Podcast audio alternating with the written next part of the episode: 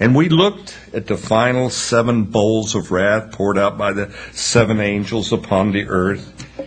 And now we're starting chapter 17, and that's where we're going to be today. We're going to be in chapter 17.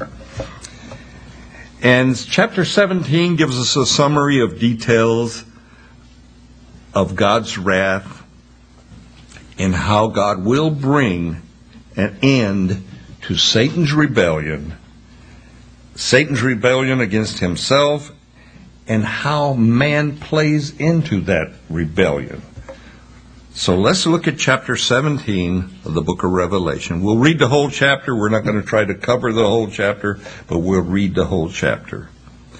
Then one of the seven angels who had the seven bowls came and talked with me, saying to me, Come, I will show you the judgment of the great harlot who sits on many waters, with whom the kings of the earth committed fornication, and the inhabitants of the earth were made drunk with the wine of her fornication.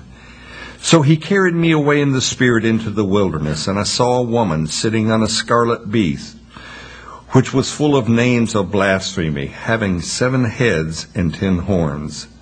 The woman was arrayed in purple and scarlet, and adorned with gold and precious stones and pearls, having in her hand a golden cup full of abominations and the filthiness of her fornication. And on her forehead a name was written, Mystery Babylon the Great the mother of harlots, and the abominations of the earth. I saw the woman drunk with the blood of the saints and with the blood of the martyrs of Jesus, and when I saw her, I marveled with great amazement. But the angel said to me, Why did you marvel? I will tell you the mystery of the woman and of the beast that carries her, which has seven heads and ten horns. The beast that you saw was and is not and will ascend out of the bottomless pit and go to perdition. And those who dwell on earth will marvel, whose names are not written in the book of life from the foundation of the world, when they see the beast that was and is not and is yet. Here is the mind which has wisdom. The seven heads are seven mountains on which the woman sits. There are also seven kings. Five have fallen, one is, and the other has not yet come, and when he comes, he must continue a short time. The beast that was and is not is himself also the eighth, and is of the seven, and is going to perdition. The ten horns which you saw are ten kings, which have received no kingdom as yet, but they will receive authority for one hour as kings with the beast. These are of one mind. They will give their power and authority to the beast these will make war with the Lamb, and the Lamb will overcome them, for he is Lord of lords and King of kings. And those who are with him are called chosen and faithful. Then he said to me, The waters which you saw, where the harlot sits, are peoples, multitudes, nations, and tongues. And the ten horns which you saw on the beast, these will hate the harlot, make her desolate and naked, eat her flesh, and burn her with fire. For God has put it in the hearts to fulfill his purpose, to be of one mind, and to give their kingdom to the beast until the words of God are fulfilled. And the woman whom you saw is that great city which reigns over the kings of the earth. Quite a chapter. Notice one of the seven angels comes and he talks with John. And he tells John, he says, John, I will show you, I will explain to you the judgment of the great harlot who sits on many waters. Time and again, angels are sent to explain to mankind, believing mankind that is, things that our minds, that our natural minds have difficulty understanding. Why angels? Well, angels are simply messengers of God. That's their duty. That's one of their main responsibilities. Um, and having just come through the Christmas season, Gabriel, an angel, was busy uh, appearing to Mary, appearing to Joseph in a dream, and others explaining to man the birth of Jesus. And without Gabriel coming, think of all the unanswered questions that we would have. Think how confused Mary would have been after she asked, "How can these king how can these things be?" if Gabriel hadn't answered her. But Gabriel give her insight. If Gabriel had not been sent by God, the whole Christmas story would have been confusing to most of us. I think angels, with their understanding, with their superior intelligence, and they must look upon us, and I'm sure they probably say to one another, It's your turn to go explain to them. I'm done with them. I think that must happen time and again in heaven. Uh, maybe I'm wrong. Don't quote me on that. but one of the seven angels who has poured out a bowl of wrath upon the earth, he comes to John. And you notice early part of the book of Revelation, John is totally frightened. He is totally in awe of these angels. He's getting a little used to angels appearing and he's not awestruck by this angel. He's not falling down and worshiping this angel. At least John is a little familiar with this angel. And this angel carries John away out into the wilderness. And the angel will show John what goes on behind the scene, behind the spiritual scenes, what is causing this great harlot, what is causing her to entice the kings of the earth, the men of the earth of prominence, what is causing them to commit fornication with her. The woman is called the great harlot. And she rides upon, or she directs, the rider usually directs the path of, a, uh, of the horse or whoever they're riding upon. She directs the beast, and the beast allows this. The beast and the rider, they work in unison, for they have a common goal. And their common goal is they are against Christ. The woman, the great harlot, happens to be the religious political system which is in place during the tribulation period. It's an ecumenical religious system that is very appealing to the world at that time. And we will look more at the harlot later in chapter 17. But this woman, she wears purple and scarlet. These are royal colors. These are indicate that she has a great place of prominence in the world. This is a way of saying that she's looked upon as royalty. Uh, she is also adorned with precious stones and pearls and gold, and she's drinking from a golden cup. This indicates tremendous wealth. This system, this great harlot, has great authority and great wealth.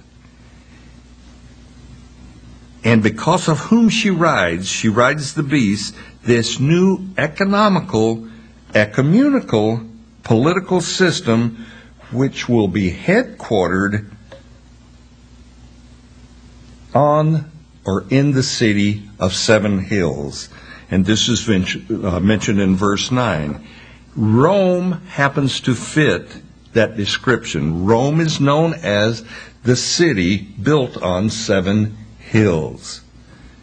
Now, we must bear in mind this is after Jesus has raptured his church, after he has taken his saints out of the world, but there are still religious and political systems out there, and this rich, affluent religious system is part of the great harlot's influence upon this world or upon man.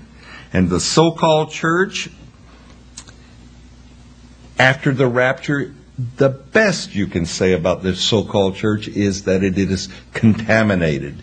It has been uh, altered for its, its usefulness. It is no longer a church of God. The great harlot, she will use the system already in place. This system, or this confederation of ten nations, seven leaders, known as the beast. And together, the harlot, this religious system, and the beast will rule and reign for the last half of the tribulation period. The great harlot, she is full of abominations, she's full of filthiness from all of her fornications. And we get a glimpse of God's perspective towards idolatry and fornication because they're known as an abomination before Him. Look with me at the angel's description of the great harlot. Mystery Babylon, the great, the mother of harlots, an abomination on the earth. Babylon is not so much a place or a city, but it's a condition. It's an abomination before God. Let me repeat that. It's good to, for us to understand this. Babylon is not so much a place or a city, but it's a condition of an abomination before God. So when you say Babylon, don't think necessarily of a location, but think of a condition.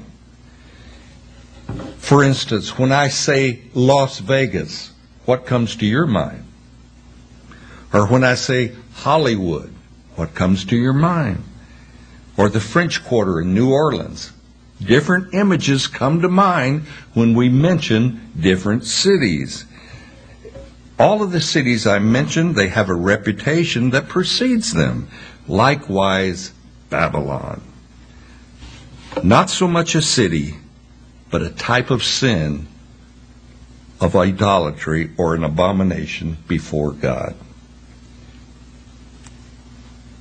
Let me give you a little world history. You all wanted to have a history lesson today, didn't you? I'm sure you did. Amen, brother. Preach it.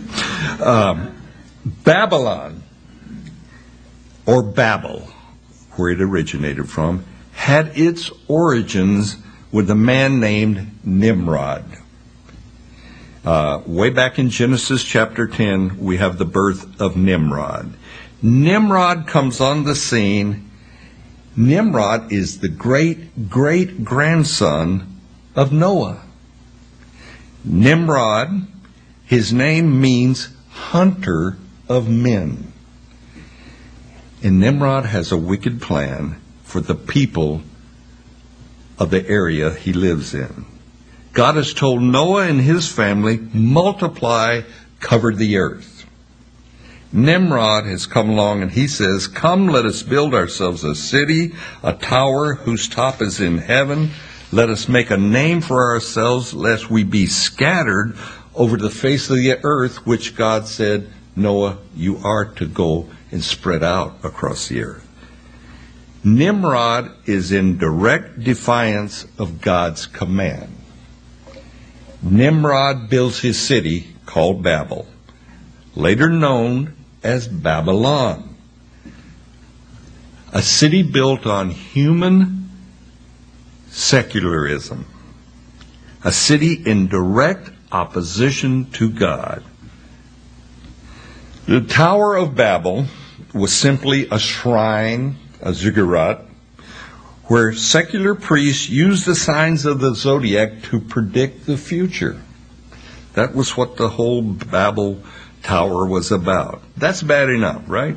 But Nimrod, here's where the story gets interesting. Nimrod had a wife, according to ancient history, named Semiramis. But before Semiramis married Nimrod, she had a son named Tammuz. I think that's how you pronounce it. I don't think any of us would name our children Tammuz anyway. But listen to the legend. Tammuz was conceived when a sunbeam of light shone on the belly of Semiramis. Okay. Now, consider that. And we Christians are accused of taking giant leaps of faith. How about that one? You're going to believe in this woman that a sunbeam shone on her belly and a child came out? And, but Tammuz, anyway, he is to be the savior of the world according to his mother. But Tammuz, as a child, he's out playing and a wild boar gores him and he dies. And for 40 days, Semiramis weeps over her son, but suddenly he comes back to life. And he raises from the dead. You can just see Satan's counterfeit plan of the true salvation of Jesus all through this. Noah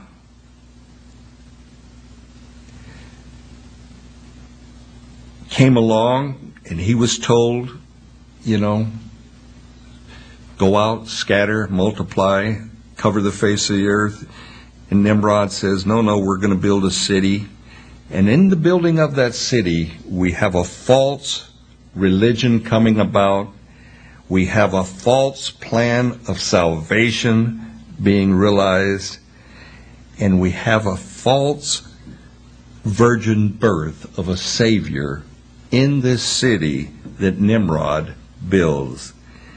And we have the basis of all false religion originating here in Babel or Babylon, ancient Babylon. Semiramis, mother of Tammuz, becomes known as the Queen of Heaven. And worship of Semiramis and Tammuz begins this mother child worship that goes on today. Many cultures around the world have worshiped mother and child. In Phoenicia, this worship was known as Ashtoreth and her son Baal. In Nineveh, it's Ishtar. In Egypt, it's Iris and Orisis. In Greece, Aphrodite and Eros. In Rome, Venus and her son Cupid.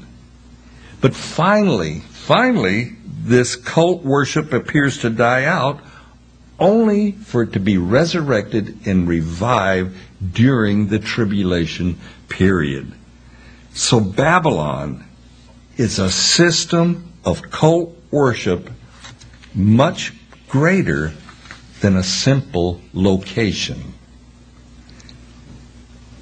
John hears this angel's description as Mystery Babylon the Great, the mother of harlots. What a title!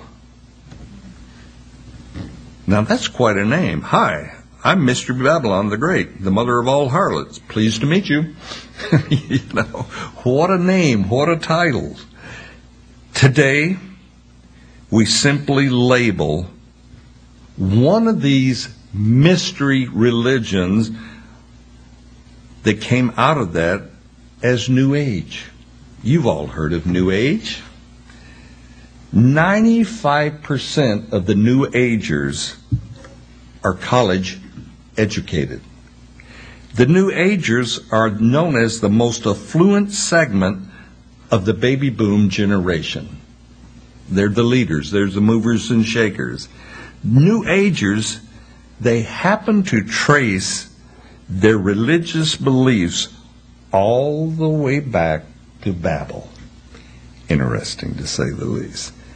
The mother of harlots, that name, that title speaks of spawning or birthing new and different cult religions. And these re- religious systems, they're going to peak, they're going to come to a climax during the tribulation period. The New Age movement, and I'm not telling you anything you already don't uh, not aware of. The New Age movement happens to be very popular in the business world today. There's seminars that go on all the time on channeling your mind and, and doing mind games to find serenity and all this. And it happens today. So even before we enter the tribulation period, these cults, originating way back at Babel and then being perfected in Babylon, they are flourishing right now, today. All the cults always have one thing in common, and they are always anti Jesus. They deny the true and living God being in the form of Jesus. They deny his way of salvation. And you can always identify a cult by what they do with Jesus. Is Jesus God? If not, you have a cult. It's that simple. Some cults, they make Jesus Satan's brother. I don't think so. Others make him Savior, but not God. Still others call him a great prophet, a teacher beyond his years. True, but he's God. But in verse 6, to kind of wrap this up, John sees this woman, this harlot, and she is drunk. She is intoxicated with the blood of the saints and the martyrs of Jesus. A vivid description of what brings pleasure to this great harlot. The death of the saints and the martyrs brings her pleasure. Intoxicating pleasure. I don't know if you've noticed it of late. I think it's a desensitizing of innocence, if you want to call it that. There's a growing tendency in the world to celebrate the death of your enemy. Celebrate it. On 9 11, what, 11 years ago, many of the militant Muslims celebrated the death of thousands of victims in the Twin Trade Towers. There was celebration in many of the Arab nations. Gaddafi, who died this past year, who was killed by his own people of Libya, he was put in cold storage after his death so the locals could come in and view him and celebrate his death. Osama bin Laden. Many here in the United States celebrated, partied became intoxicated over his death. Now, he was a bad guy, you know, but to be celebrating, become intoxicated over his death, our Lord Jesus had something to say about this, of course, and he says, I take no delight in the destruction of the wicked as his followers, as his people, we should take no pleasure in anyone suffering death or eternal damnation. There is no pleasure there. That is a very sobering conclusion to any life to know that that person more than likely passed on into hell, into damnation. That is sobering. We stopped this morning and we thank the Lord for His mercy and grace. That's what we want to be about. That's our directive for the coming year. Be about mercy, be about grace. Love your enemies, love your friends, love your family. Be about love. And with that, have a blessed new year. It's going to be interesting to see what the Lord does this coming year. But most of all, go forward with the Lord. He has great plans for you. Let me get you to stand and we'll close in prayer. First of all, Lord, we again thank you for your goodness, your love towards us, your faithfulness, Lord, throughout 011. And Lord, we look forward to 012. May this be the year that you return for us, your people. Lord, we look forward to the day when you would call us to be with you. We see this world, and even in the best of times, we see this world just kind of crumbling, falling apart. Lord God, may our thoughts, may our hope be in you and in your kingdom, not in this world. I'm so glad that we have so much more to be looking forward to than what this world offers. So, Lord, don't let us be troubled by the politics of our nation. Don't let us be troubled by the sinfulness of our nation. Let us be salt. Let us be light, Lord. But let our hope rest in you, our Lord and our God. And we thank you for loving us, and we look forward to where you will take us this coming year. So we thank you in advance, Lord. And it's in your name we pray, Jesus. Amen.